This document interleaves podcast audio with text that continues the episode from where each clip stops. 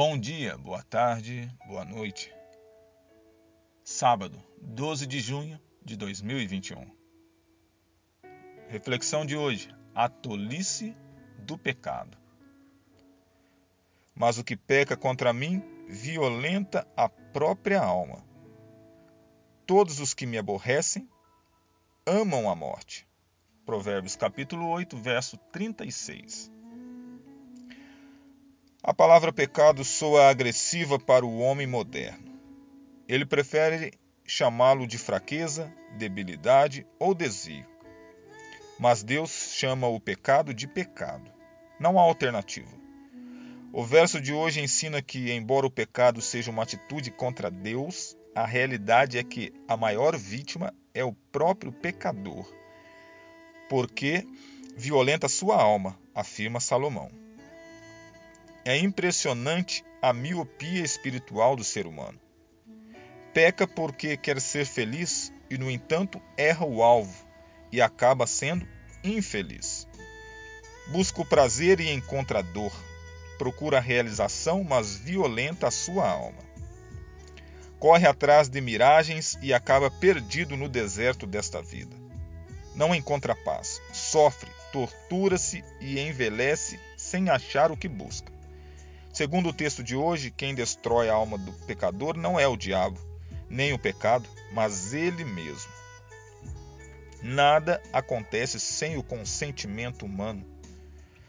O inimigo pode usar os argumentos mais fascinantes, prometer o que quiser, mas não pode obrigá-lo a pecar. Se o homem peca, é porque aceita fazê-lo. Em algum momento do processo da tentação, decide entregar a sua vontade ao controle do inimigo.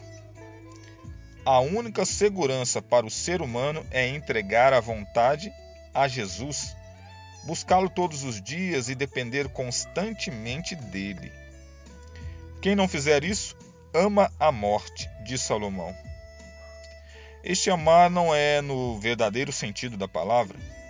Ninguém ama a morte de fato mas esse é o efeito. Porque o resultado de viver sem Cristo e andar no caminho errado é a morte eterna. Você precisa ser feliz.